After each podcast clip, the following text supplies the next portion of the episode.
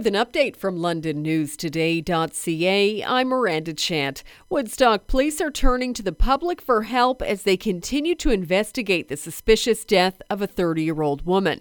The body of Karen Cunningham was found in her parked car on 6th Street near Mill on February 3rd, one day after she was reported missing. Police are currently trying to piece together Cunningham's last few days and are asking anyone with information to call them. So far, no arrests have been made.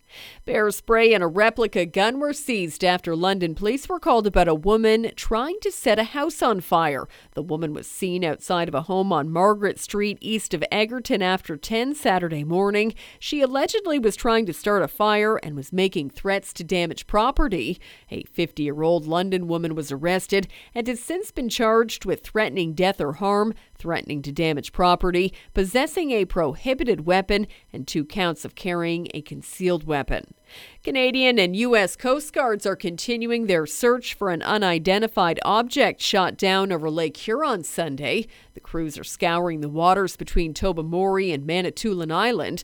The octagonal object was tracked from Montana and for a brief period closed the airspace in Bruce County. It was the fourth object shot down in Canada and the U.S. over the past eight days. More flights will be taking off from the London International Airport this summer.